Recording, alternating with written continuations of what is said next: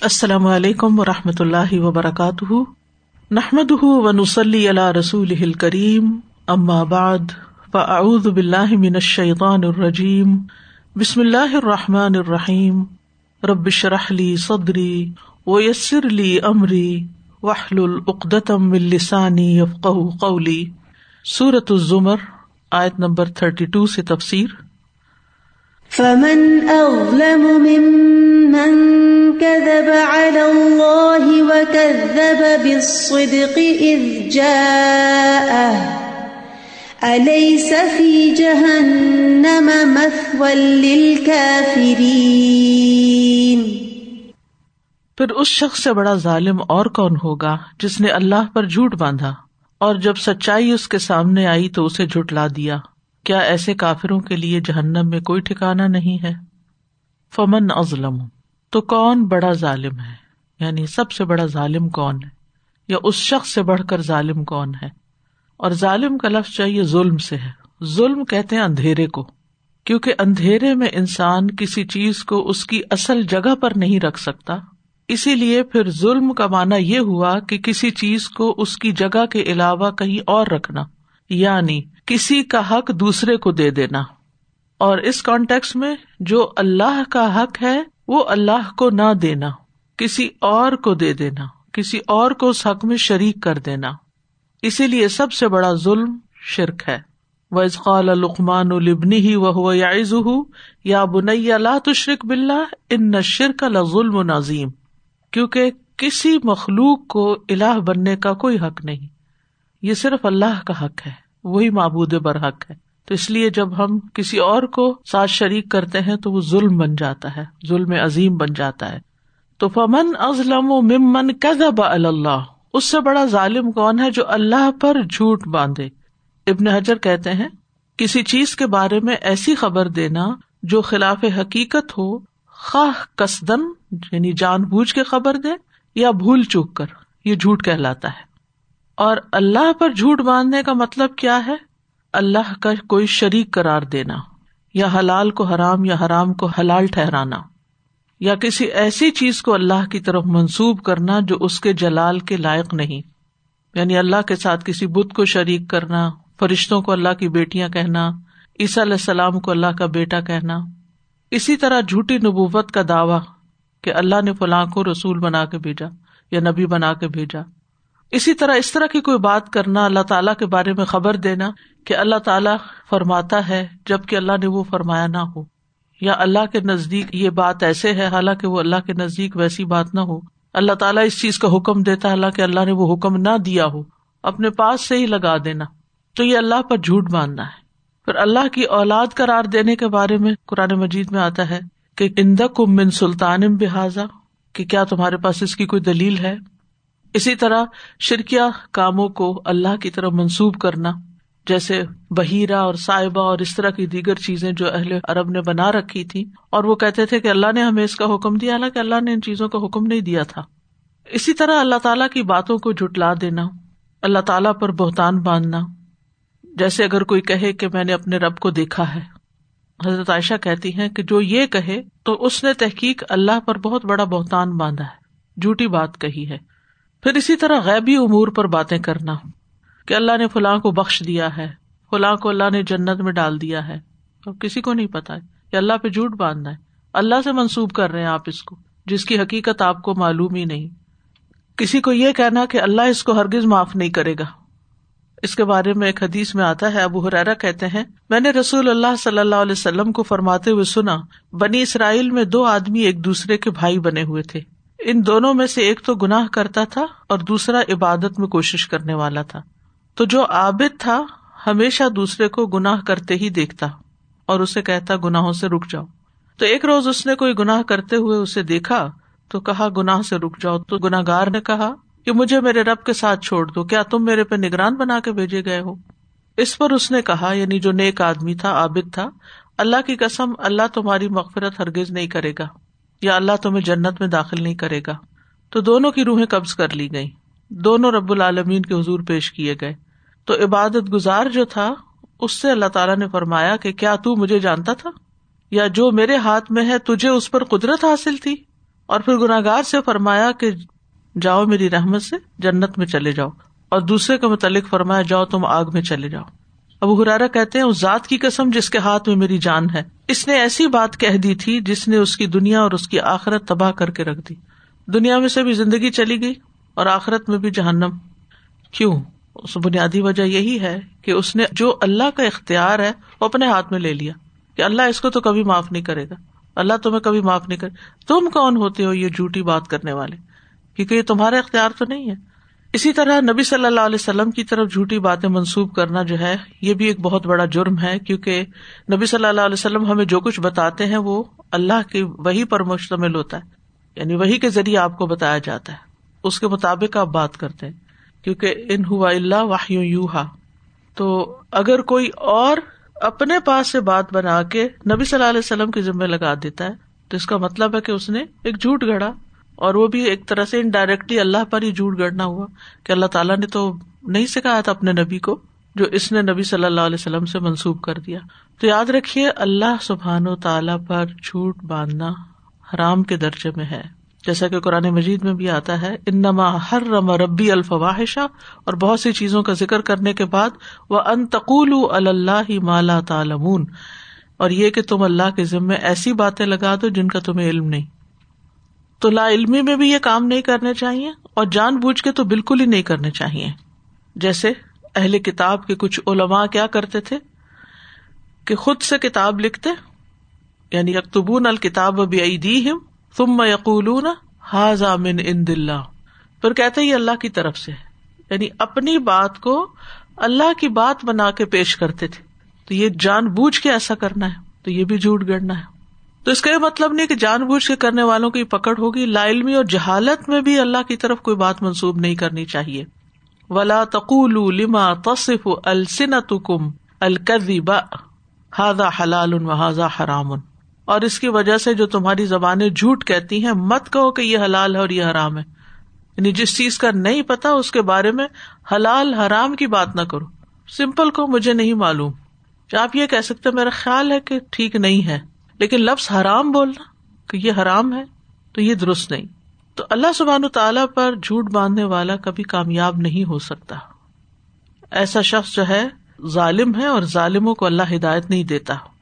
اور یہ شیطان کا کام ہے کہ بندوں کی لا علمی سے فائدہ اٹھاتے ہوئے وہ بندوں کو اکساتا ہے کہ اللہ کے بارے میں جھوٹی باتیں کہیں تاکہ ان کا انجام خراب ہو۔ تو یہ چیز قیامت کے دن انسان کے لیے رسوائی کا باعث ہوگی۔ سورت الزمر میں سکسٹی آدمی میں آتا ہے یوم القیامتی ترلدین کزب اللہ وجوہ مسودہ اور قیامت کے دن تم دیکھو گے کہ وہ لوگ جنہوں نے اللہ پہ جھوٹ باندھا، ان کے چہرے سے ہوں گے۔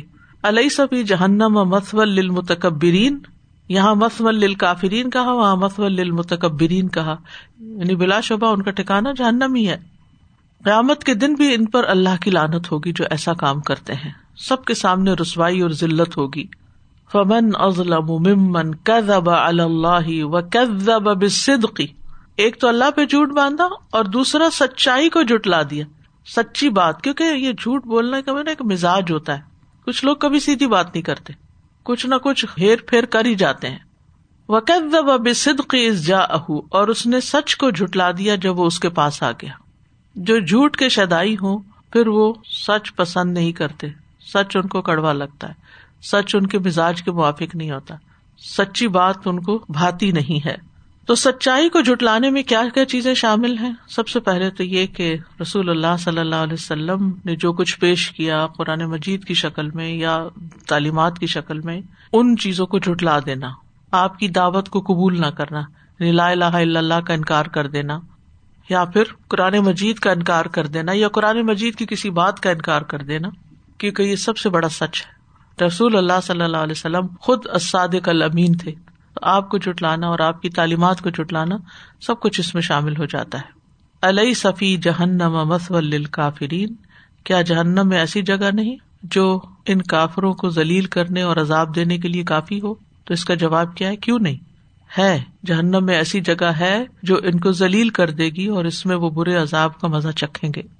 پھر اس کے بعد فرمایا والذي جاء بالصدق وصدق به أولئك هم المتقون. اور جو شخص سچائی کو لے کر آیا اور جنہوں نے اس کو سچ مانا، وہی عذاب سے بچنے والے ہیں۔ ولدی سے مراد کون ہے؟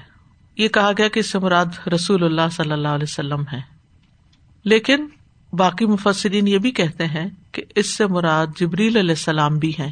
کیونکہ وہ بھی اللہ سبحان تعالیٰ کی طرف سے سچ لے کر آئے تھے۔ اور بعض کے نزدیک یہ عام حکم ہے یعنی یہ بات عام ہے۔ اس سے مراد ہر وہ شخص ہے جو توحید کی دعوت دیتا ہے، جو اللہ کی شریعت کی طرف لوگوں کی رہنمائی کرتا ہے۔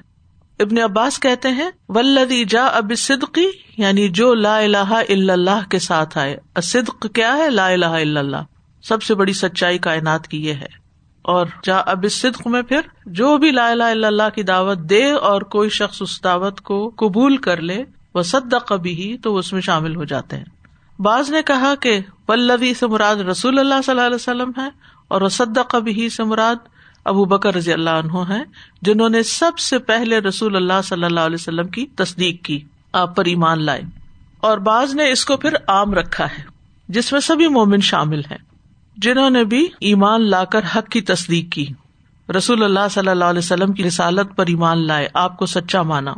پھر یہاں یہ بات بھی پتہ چل رہی ہے کہ ولدی جا اب صد کی و سدا کا بھی یعنی جو سچ لایا، اس نے خود بھی سچائی کی تصدیق کی۔ کیونکہ صرف سچائی کو پیش کرنا ہی کافی نہیں ہوتا، بلکہ اس کے لیے اس کو خود بھی قبول کرنا یعنی صدق اور تصدیق دونوں ہی شامل ہونی چاہیے اس میں۔ کیونکہ اگر کوئی شخص سچائی کی بات کر رہا ہے، لیکن خود اس کو ایکسپٹ نہیں کرتا، صرف اسے نریٹ ہی کر رہا ہے، صرف وہ بتا ہی رہا ہے، خود اس کے دل میں وہ بات نہیں اتری ہوئی، تو اس کا مطلب ہے کہ یا تو اس کے اندر تکبر ہے، اور یا پھر اس کے اندر یعنی بے وقوفی ہے۔ یعنی حق کے لیے جھکنا جو ہے، توازو کی علامت ہے، اور اس کے برعکس حق کے لیے نہ جھکنا، تکبر کی علامت ہے۔ تو سچائی کی تصدیق کرنے والے ہی صدیق ہوتے ہیں۔ سورت الحدید میں آتا ہے ولدین آمن بلّہ و رسول ہی الاائے کا ہم صدیقون اور وہ لوگ جو اللہ اور اس کے رسولوں پر ایمان لائے، وہی اپنے رب کے ہاں بہت سچے ہیں۔ اور امبیا کی تصدیق کرنے کا بہت بڑا اجر ہے۔ صحیح بخاری میں آتا ہے، نبی صلی اللہ علیہ وسلم نے فرمایا، اہل جنت بالائی منزل والوں کو اپنے اوپر اس طرح دیکھیں گے، جس طرح لوگ آسمان کے مشرقی یا مغربی کنارے پر چمکتا ہوا گہرا ستارہ دیکھتے ہیں۔ کیونکہ اہل جنت کا آپس میں مراتب کا فرق ہوگا۔ لوگوں نے ارض کیا، اللہ کے رسول صلی اللہ علیہ وسلم، یہ تو امبیا کے مقام ہے ان کے مراتب پر تو کوئی نہیں پہنچ سکتا۔ یعنی آپ سوچیے ایسی زمین کو آپ ایک پلانٹ سمجھے کسی ایک کی جنت سمجھے اور جب آپ ستارہ دیکھتے ہیں سمجھے وہ کسی اور کا گھر ہے۔ تو صاحبہ نے کہا کہ یہ تو پھر امبیا کے گھر ہوں گے جو اتنے بلند ہوں گے، اتنے اونچے اور ان تک تو کوئی نہیں پہنچ سکتا، اتنی بلندی کس کے نصیب میں؟ آپ نے فرمایا، کیوں نہیں؟ اس ذات کی قسم جس کے ہاتھ میں میری جان ہے، جو لوگ اللہ پر ایمان لائے اور رسولوں کی تصدیق کی، وہ ان مراتب کو حاصل کریں گے۔ تو امبیا کی تصدیق، اور اس میں صرف ان کا نبی ہونا ہی ماننا نہیں، بلکہ وہ جو تعلیمات لے کر آئے ہیں، اس کی تصدیق کرنا بھی شامل۔ ورنہ تو پھر ان کو ماننے کا مطلب کیا ہے؟ اگر آپ نے ان کی بات ہی نہیں ماننی، یا ان کی بات کو سچائی نہیں ماننا، یا ان کی بات کو ویلڈ ہی نہیں سمجھنا تو پھر آپ نے ان کی بھی پوری طرح تصدیق نہیں کی۔ الاائے کا حم المتقون، یہی لوگ، متقی لوگ ہیں نہیں یہی لوگ دنیا میں شرک سے، کفر سے بچنے والے ہیں اور آخرت میں پھر جہنم سے بچنے والے ہیں۔ تو مطلب یہ ہے کہ کل قیامت کے دن جو اللہ کی عدالت میں پیش آنے والا ہے، وہ منظر آج ہی انسان دیکھ لے کہ وہ کہاں پر کھڑا ہے، کیا وہ سچائی کی تصدیق کرنے والا ہے یا جھوٹ کے پیچھے جانے والا ہے۔ تو اس سائز سے یہ بات پتہ چلتی ہے کہ سچائی کا بہت بڑا بینیفٹ ہے۔ سچ بولنا اور سچائی کی تصدیق کرنا، سچائی کی دعوت دینا، یہ پسندیدہ ترین کاموں میں سے اور یہ انسان کے تقوا کی علامت ہے۔ اور اسی میں اطمینان بھی ہے۔ یعنی اطمینان قلب بھی انسان کو سچائی سے ہی نصیب ہوتا ہے۔ ان نصد قطم نتن و ان القبا ریبتن مسرت احمد کی روایت ہے۔ نبی صلی اللہ علیہ وسلم نے فرمایا، بے شک سچائی میں اطمینان اور جھوٹ میں شک ہے۔ لهم ما يشاءون عند ربهم. ذلك جزاء المحسنين. انہیں اپنے رب کے ہاں وہ سب کچھ ملے گا جس کی وہ خواہش کریں گے. یہ ہے نیکی کرنے والوں کی جزا. لہم ما یشا ان درب ان کے لیے ہے جو وہ چاہیں گے. جو وہ چاہیں گے ان کے رب کے پاس.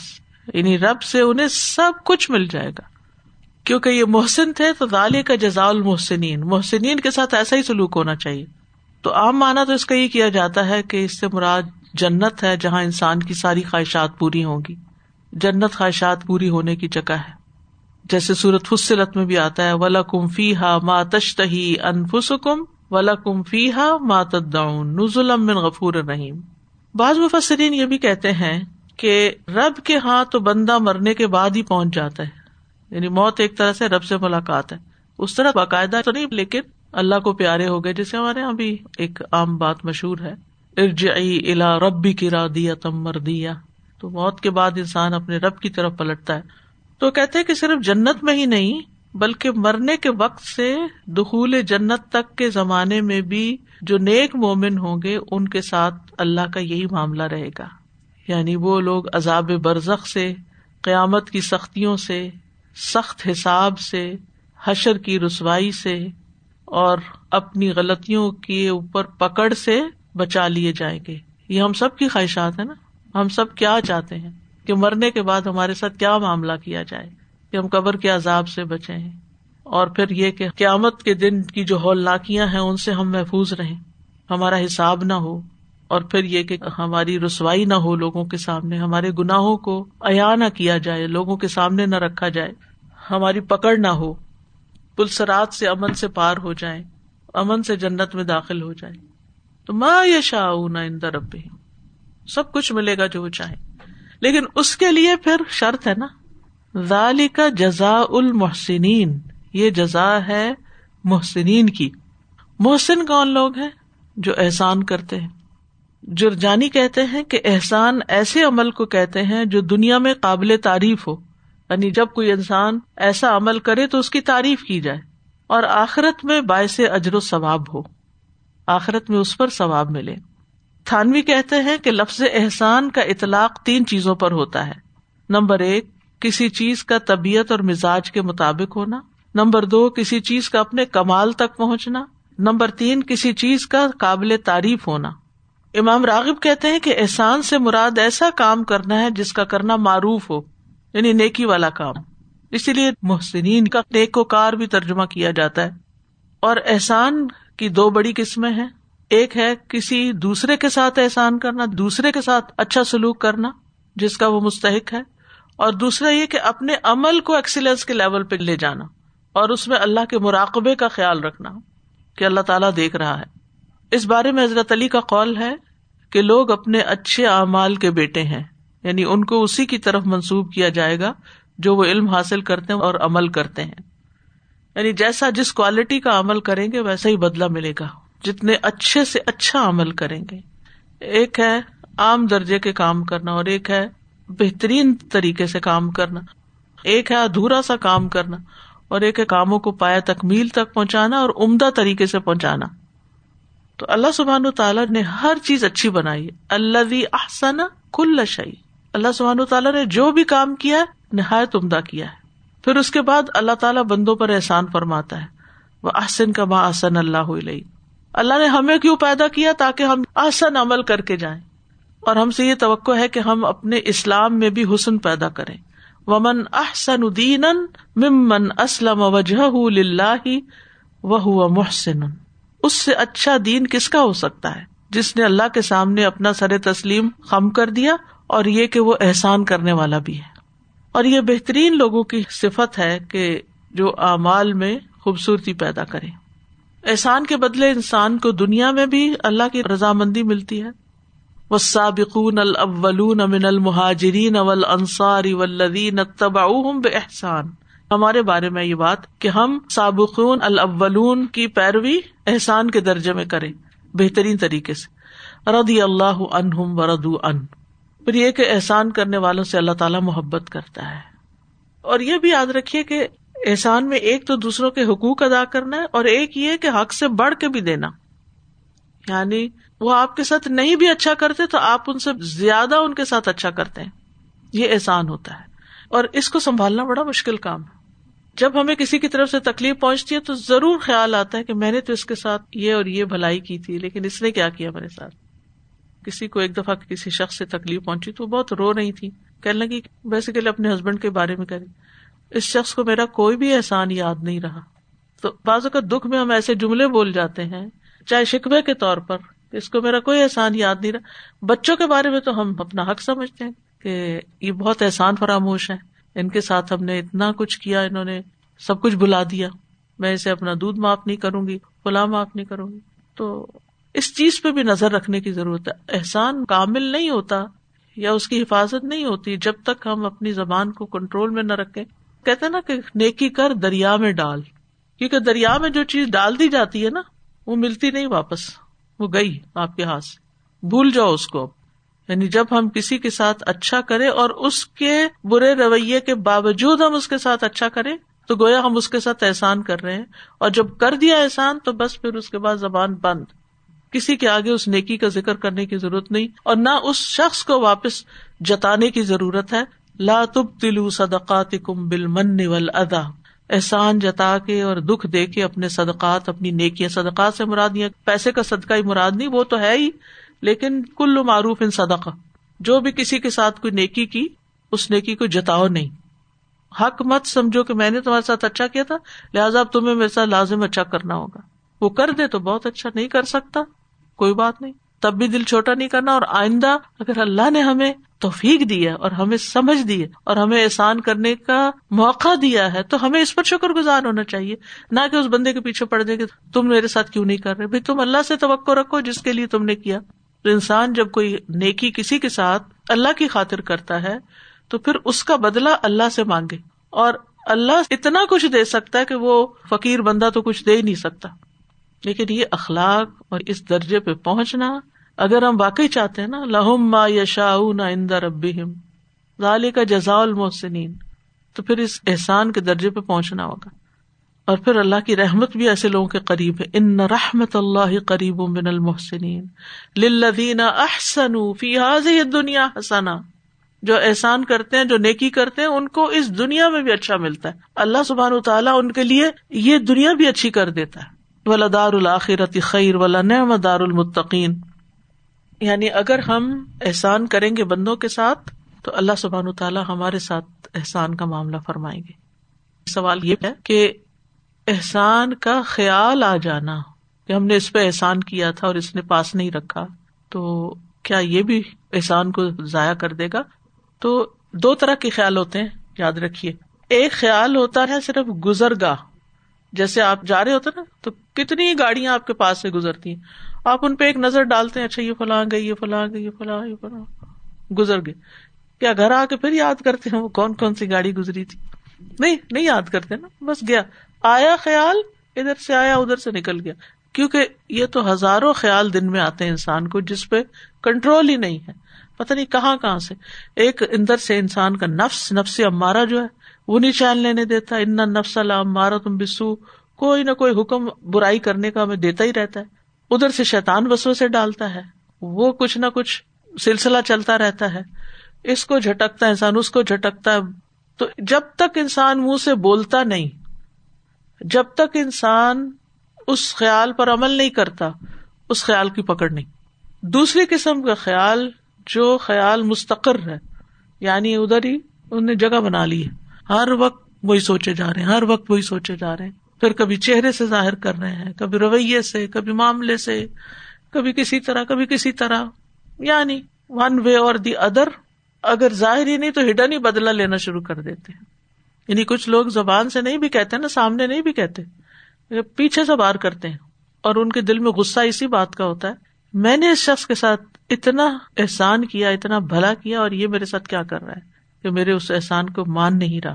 کیونکہ بعض اوقات ہم بدلا بھی نہیں چاہ رہے ہوتے، ہم کہتے مانو، احسان مانو، احسان مند ہو جاؤ، نظریں جھکاؤ میرے سامنے، سر جھکاؤ، میری باتیں مانو، جو میں چاہوں، جس طریقے پہ میں چاہوں، تم اپنی زندگی بس میرے غلام بن جاؤ۔ یہ غلط بات ہوتی ہے۔ کسی کو بھی کنٹرول کرنے کی کوشش نہ کرے کوئی بھی ہو، اپنے بچوں کو بھی کنٹرول کرنے کی کوشش نہ کرے یعنی کہ وہ آپ کی کار تھوڑی ہے کہ جس کو آپ چلا رہے ہیں تو آپ کے ہاتھوں میں اسٹیئرنگ ہے اور آپ جدھر چائے گھمائیں۔ اب بچوں کو ساتھ ایسے ٹریٹ نہیں کر سکتے۔ وہ ایک انڈیویجل ہے انڈیپینڈنٹ بینگ ہے ان کی اپنی سوچ ہے۔ ٹھیک ہے، آپ اس کو ڈائریکشن دیں، ان کو کاٹ شاٹ کریں، ان کو بتائیں۔ کنٹرول نہ کریں۔ کیونکہ اللہ نے ہر بندے کو آزاد پیدا کیا ہے، اسے آزاد رہنے دے۔ اس سے نہ بولو، اس کے پاس نہ جاؤ، اس کو نہ آنے دو، یہاں نہ کرو، وہاں نہ کرو۔ ٹھیک ہے، حلال حرام کے بارے میں بتانا ضروری ہے، جائز نہ جائز کی تمیز سکھانا ضروری ہے، لیکن ہر ہر چیز پہ پابندی۔ بعض مایت ہوتی ہے، چھوٹے چھوٹے بچے ہوتے ہیں بےچارے ابھی گرتے پڑتے اٹھ رہے ہوتے ہیں۔ وہ وہاں سے جو انسٹرکشن کا سلسلہ شروع ہوتا ہے، یہ نہیں، اس کو don't touch don't do this don't do this ہر وقت نو نو نو نو نو کیا شخصیت بنتی ہے پھر انسان کی؟ انسیکیور ہوتا ہے ایسا انسان پھر زندگی میں۔ اور پھر وہی روایت آگے چل پڑتی ہے، پھر آگے اگلی نسل بھی وہی کچھ کر رہی ہوتی ہے۔ تو احسان کا لفظ بنیادی طور پر حسن سے ہے۔ کسی بھی معاملے کے اندر خوبصورتی پیدا کرنا، چاہے تعلقات ہو چاہے اٹھنا بیٹھنا ہو، آپ کا رکھ رکھاؤ ہو، بات کا انداز ہو، کوئی بھی چیز ہو۔ ایون دنیا کے جو کام آپ کرتے ہیں، چاہے آپ کھانا پکا رہے ہیں چاہے آپ کسی کو کچھ پیش کر رہے ہیں، چاہے آپ کوئی چیز رکھ رہے ہیں، اٹھا رہے ہیں، دھو رہے ہیں، کھلا رہے ہیں، پلا رہے ہیں، گھر کے جتنے کام ہیں، ان کے اندر بھی ایک سلیقہ اور ہنر ہونا چاہیے۔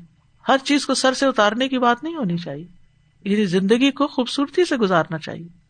نبی صلی اللہ علیہ وسلم کی شخصیت میں آپ حسن دیکھ سکتے ہیں کہ آپ کی شخصیت میں بھی تھا اور پھر اس کے بعد آپ کے معاملات، آپ کے ازواج کے ساتھ تعلقات، صحابہ کے ساتھ حتیٰ کہ جانور جو ہے اس کو ذبح کرتے ہوئے بھی کیا کہا ان اللہ قطب الحسان فی کل شعی کہ اس کو آرام پہنچاؤ، ذبح کرتے وقت بھی آرام پہنچاؤ۔ یعنی ہر چیز کے اندر ایک سلیقہ اور ایک طریقہ جو ہے، جس طریقے سے اس کو کرنا چاہیے، وہ کرو۔ لہم یشا ربی۔ اتنی خوبصورت آیت ہے۔ کیونکہ دنیا میں انسان چاہتا کیا؟ دنیا میں کیا چاہتا ہے؟ بس جو ہم چاہتے ہیں ہمیں مل جائے۔ جو ہمارے دل میں وہ بات پوری ہو جائے۔ یہاں تو ہو نہیں سکتی، یہ وہاں ہوگی، لیکن اس کے لیے پھر قیمت دینی پڑے گی محسن بننے کی۔ ليكفر الله عنهم أسوأ الذي عملوا ويجزيهم أجرهم بأحسن، ويجزيهم أجرهم بأحسن الذي كانوا يعملون۔ تاکہ جو بدترین اعمال انہوں نے کیے تھے، انہیں اللہ ان کے حساب سے ساقت کر دے اور جو بہترین اعمال وہ کرتے رہے، ان کے لحاظ سے ان کو اجر عطا فرمائے۔ لیوکف فر اللہ، تاکہ اللہ دور کر دے، ہٹا دے ساکت کر دے۔ انہم ان سے، اسوا اسوا جو ہے، احسن کا اپوزٹ ہے۔ اور اسوا میں بدترین اعمال یعنی بڑے بڑے گناہ تو ہیں ہی۔ لیکن اس میں ادنا درجے کے گناہ بھی شامل ہیں کیونکہ وہ بھی انسان کو بدنما بناتے ہیں۔ یعنی جب اللہ تعالیٰ ان متقیوں کے بدترین اعمال معاف کر دیتا ہے، تو اپنے فضل اور اپنی رحمت سے اس سے کم درجے کے گناہ بھی معاف کر دے گا ڈانپ دے گا، چھپا دے گا، ساکت کر دے گا۔ انسانی اعمال کی تین حالتیں ہوتی ہیں۔ ایک ہے بدترین عمل۔ اس میں سارے گناہ شامل ہیں۔ ایک ہے بہترین عمل۔ جس میں اطاعت کے سارے کام شامل ہیں۔ اور تیسرا ہے، نہ برا نہ اچھا مباحت جن کو کہتے ہیں، جن پر کوئی ثواب، عقاب بتایا نہیں گیا۔ ٹھیک ہے؟ ویسے کھانا کھانا، مباح کام ہے۔ یہ نہیں بتایا کہ کھانا کھانے کا کیا ثواب ملے گا، نہ کھائیں گے تو کیا گنا ملے گا، ایسا کچھ نہیں۔ ان کاموں کو مباح کہتے ہیں۔ لیکن ان کاموں کے پیچھے اگر آپ کی نیت اچھی ہو جائے تو وہ بھی ثواب بن جاتے ہیں۔ ویسے کھانا پکانے کا کوئی ثواب بتایا نہیں گیا کہ جو عورت کھانا پکائے گی اس کو یہ اور یہ ثواب ملے گا۔ لیکن عمومی طور پر ایک تعلیم موجود ہے کہ کھانا کھلانا جنت میں لے جانے والے کاموں میں سے ہے۔ وہ امون تعام اعلیٰ مسکین و یتیم و اسیرا ان مانوت وجہ تو وجہ جو کھلاتا ہے، وہ اگر نیت رکھ کے کھلاتا ہے، پکاتا ہے، تو ان شاء اللہ اس کو بھی اجر ملے گا۔ تو وہ مباح سے اوپر درجے میں آ جائیں گے، نیت کے ساتھ۔ اور اگر بد نیتی کے ساتھ کام کیا اور سر سے اتارنے والا کام کیا اور بس کھانا پوری کی اور پھر پکا کے تو احسان جتایا اور اس کو دائیں بائیں مینشن کیا، تو پھر وہ اجر وہ نہیں ملے گا۔ تو بہرحال، یہاں یہ محسنین کا ہی سلسلہ ابھی چل رہا ہے۔ یعنی لیو کفرا جو ہے، اس کا تعلق پیچھے محسنین کے ساتھ ہے۔ کہ محسنین کے ساتھ اللہ نے دو وعدے کیے ہیں۔ نمبر ایک یو کفرا اور نمبر دو یجزیا ٹھیک ہے؟ جیسے صورت کبوت کی ایک آیت میں آتا ہے ولدین امن عامل الصالحاتی لنو کفر ان انہم سیاتہم ولنجزی انہم احسن الذی کانوا یعملون اور جو لوگ ایمان لائے اور انہوں نے نیک کام کیے، یقیناً ہم ان سے ان کی برائیاں ضرور دور کر دیں گے اور یقیناً انہیں اس عمل کی بہترین جزا دیں گے جو وہ کیا کرتے تھے۔ تو پہلا وعدہ کیا ہے؟ گناہوں کی معافی۔ محسنین بنے گے تو کیا ہوگا؟ گناہوں کی معافی ملے گی۔ جیسا کہ سورت الحقاف سے بھی اس کی تصدیق ہوتی ہے الا الدین نہ تقبل و انہم احسن ما عملو و نہ تجاوز و یہی وہ لوگ ہیں کہ ہم ان سے وہ سب سے اچھے عمل قبول کرتے ہیں جو انہوں نے کیے اور ان کی برائیوں سے درگزر کرتے ہیں۔ پھر اسی طرح دیگر نیک امال جیسے ایمان ہے تقوا ہے، یہ سب بھی برائیوں کو مٹانے کا ذریعہ یعنی ان کا ثواب بھی ہے۔ دوہرا اجر ہے، آپ دیکھیے ذرا، غور کیجیے کہ ایک طرف ثواب ہے ایمان لائے، ثواب ملا، بہترین جزا کا وعدہ ہے۔ دوسری طرف، پچھلی زندگی میں جو کچھ کیا تھا، وہ سب صاف ہو گیا۔ یعنی ان گناہوں کا بوجھ نہیں رہا اب آپ پر۔ اسی طرح تقوا ہے۔ اسلام لانے سے گزشتہ گنا معاف ہوتے ہیں۔ اس کے بارے میں وہ خوبصورت حدیث حضرت امر ابن الاس کی کہتے ہیں، میں نبی صلی اللہ علیہ وسلم کی خدمت میں حاضر ہوا تو ارض کیا، آپ اپنا دایا ہاتھ بڑھائے میں آپ کے ہاتھ پر بیت کرنا چاہتا ہوں۔ آپ نے اپنا دایا ہاتھ آگے کیا تو وہ کہتے میں نے اپنا ہاتھ پیچھے کر لیا۔ ہٹا لیا۔ آپ نے فرمایا، امر کیا بات ہے؟ میں نے ارض کیا، ایک شرط ہے۔ آپ نے فرمایا، کیا شرط ہے؟ میں نے ارض کیا، شرط یہ ہے کہ میرے پچھلے سارے گنا معاف کر دیے جائیں۔ آپ نے فرمایا، اے امر، کیا تو نہیں جانتا کہ اسلام لانے سے گزشتہ سارے گنا معاف کر دیے جاتے ہیں اور حج کرنے سے بھی گزشتہ سارے گنا معاف کر دیے جاتے ہیں؟ تو جب انسان نیکی کا کوئی کام کرتا ہے اور جتنا خلوص کے ساتھ اور بڑا نیکی کا کام کرتا ہے تو اس کا فائدہ یہ ہوتا ہے کہ اس سے اجر و ثواب تو اپنی جگہ، لیکن ساتھ ہی صفائی بھی ہو جاتی ہے۔ یعنی کسی بھی گناہ کے بعد، جب کوئی گناہ ہوتا ہے نا، تو انسان کے اوپر بہت بوجھ آتا ہے۔ ریگریٹس ہوتے ہیں، پشمانی ہوتی ہے۔ جو جو جیسے قرآن پڑھتے ہیں، تو ہمیں اپنی آئینہ نظر آتا ہے، پھر اپنی غلطیاں نظر آتی ہیں۔ اپنے ماضی کے گناہ یاد آتے ہیں۔ کیا ظلم کیا اپنی جان پر؟ غفلت سے کیا؟ پتا نہیں، کیا سوچ کے کیا؟ کیا تعویل کر لی؟ کیونکہ نفس کی تعویلیں ہوتی ہیں نا، چالیں ہوتی ہیں۔ تو انسان اپنے آپ کو دھوکا دے کے تو بعض اوقات غلط کام کر لیتا ہے، کسی بھی ضرورت کے وقت۔ تو پھر ایسے میں انسان کے اوپر ایک خوف اور ایک بوجھ اور ایک غم اور ایک پریشانی اور پھر شیطان کا کام تو یہی کہ انسان کو رکھے غمگین۔ تو انسان کہتا ہے، فائدہ کیا؟ میں جو جو قرآن پڑھ رہا ہوں، میری تو پریشانی میں ہی اضافہ ہو رہا ہے کہ میں بہت گناگار ہوں۔ اس کی وجہ یہ ہے کہ ہم خوشخبری والی بات ہی نہیں کرتے۔ تو خوشخبری کی بات یہ ہے کہ جب انسان گناہ کے بعد نیکی کرتا ہے تو ان الحسنات یو سیات عام قاعدے کی بات ہے۔ جہاں غلطی ہے، اس کے بعد اور نیکی کرنے کی کوشش کرو۔ ایکسٹرا نمازیں پڑھو۔ کیونکہ نمازوں کے ذریعے انسان، نوافل کے ذریعے انسان اللہ کا قرب حاصل کرتا ہے۔ روزہ رکھ لے صدقہ کر لے کسی کی چپ کے مدد کر دے کسی کے ساتھ کوئی ایسا بھلائی کا کام کر دے کوئی اچھا مشورہ اس کو دے کسی کا غم ہلکا کر دے کسی کی خدمت کر دے کسی کا دکھ دور کر دے کسی کا علاج کروا دے یعنی سو مواقع ہو سکتے ہیں۔ جن سے آپ فائدہ اٹھا کے اپنے گناہوں کا کفارا کر سکتے ہیں۔ یعنی اس چیز پہ پڑے رہنا کہ اب کیا ہوگا، کیا بنے گا، میرا کیا ہوگا، ہر وقت غم پہ غم کھاتے رہے لیکن اس سے فائدہ کچھ نہیں ہونے کا۔ یعنی خالی گناہوں پر شرمندہ اور پریشان ہونے سے کام نہیں چلتا۔ کرنے کا کام کیا ہے کہ انسان اپنے آگے کو دیکھ، آگے کو دیکھے اچھا کیا کر سکتا ہوں، اس کو انڈو کیسے کر سکتا ہوں، مٹا کیسے سکتا ہوں۔ اور اللہ تعالیٰ ایسے لوگوں کے پھر نہ صرف یہ کہ دنیا میں ان کے گناہ ڈھانپ دیتا ہے، بلکہ قیامت کے دن بھی چھپا دے گا۔ اللہ تعالیٰ بندے کو اپنے قریب کرے گا اور اسے دکھائے گا کیا کیا اس نے کیا، پھر اس کو چھپا دے گا۔ فرمائے گا، آج میں تیرے گناہوں کو معاف کرتا ہوں اور پھر اس کو نیکیوں کا امال نامہ دے دیا جائے گا وہ جنت کی طرف چل پڑے گا۔ اور گناہ نیکیوں میں بدل بھی جاتے ہیں، جیسے سورت الفرقان میں آتا ہے، کس سے؟ توبہ سے۔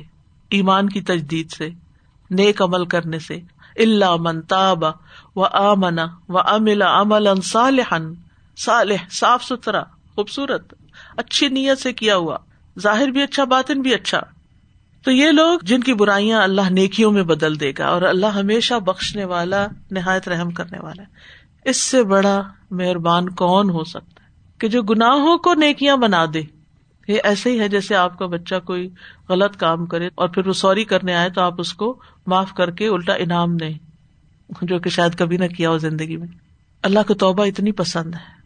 اور یہاں پر یعنی ایک طرف اسوا اسفل السافلین، انتہائی گٹیا عمل، اور دوسری طرف احسن عمل، احسن جزا، بہترین ہائیسٹ کوالٹی کی جزا۔ یعنی ہم ہم کیا کر رہے ہیں؟ بدترین اعمال۔ اور اگر توبہ کرتے ہیں اور اچھے عمل کرتے ہیں، بہترین جزا۔ یعنی نیکی کا صرف بدلا ہی نہیں ہے، بلکہ اچھا بدلا آسن بدلا ہے۔ اور ویسے بھی عام طور پر آپ دیکھیں، ایک نیکی کی دس دس سے سات سو اور ان لمیٹڈ بھی منجا بالحسن پلا اشرم سالیہ تو یہ تو آسن ہو ہی گیا نا۔ ہم نے ایک کام کیا، اللہ نے دس دفعہ اس کی جزا دی۔ کبھی دنیا میں کسی نے کسی کے ساتھ ایسا کیا کہ ایک دفعہ کسی نے احسان کیا اور وہ اس کا دس دفعہ بدلا چکا ہے؟ کہ اس نے میرے ساتھ احسان کیا تھا، لہٰذا یہ میں اس کے ساتھ یہ اس لیے کر رہا ہوں، یہ میں اس لیے کر رہا ہوں، یہ میں اس لیے کر رہا ہوں۔ ہم تو ماں باپ کے ساتھ بھی نہیں کرتے، کسی اور کے ساتھ کیا کرے دس دفعہ۔ تو بندہ ایک دفعہ نیکی کرتا اللہ تعالیٰ دس بار اس کا اجر دیتا یہ لو یہ لو یہ لو یہ لو۔ اور یہ تو منیمم بیئر منیمم ہے۔ اس سے بڑا رحمان کون ہے؟ کوئی بھی نہیں۔ رسول اللہ صلی اللہ علیہ وسلم نے فرمایا، جو شخص نیکی کا ایک عمل کرتا ہے، تو اسے اس کی مثل دس گنا بدلا ملے گا، یا اس میں مزید اضافہ کر دوں گا۔ اور جو گناہ کا ایک عمل کرتا ہے، تو اس کا بدلا اسی کے برابر ہوگا اور میں اسے بھی معاف کر سکتا ہوں۔ سورج شورا میں آتا ہے وہ میں یک طرف حسن نزید لہو ان اللہ غفور ان شکور۔ جو کوئی نیکی کمائے گا، ہم اس کے لیے اس میں خوبی کا اضافہ کر دیں گے یعنی مزید اس کے اندر خیر ڈال دیں گے۔ یقیناً اللہ بے حد بخشنے والا، نہایت کا دردان ہے۔ یہاں پر ہوتا ہے نا ڈونیشن میچ کی جاتی ہیں۔ کہ اگر آپ اتنے ریس کر لیں تو آپ کو اتنے ساتھ اور دے دیں۔ کتنا لوگ خوش ہوتے ہیں اس پر۔ تو وہ تو اکولی میچ ہوتی ہے کہاں یہ کہ امیجن کریں کہ آپ ایک نیکی کریں گے تو اس کو دس دفعہ ایکسپٹ کیا جائے۔ سورت فاتر میں آتا ہے لیو وفی ہم اجور ہم و یزید ہم من فضلی تاکہ وہ انہیں ان کے اجر پورے پورے دے اور اپنے فضل سے زیادہ بھی دے۔ زیادہ۔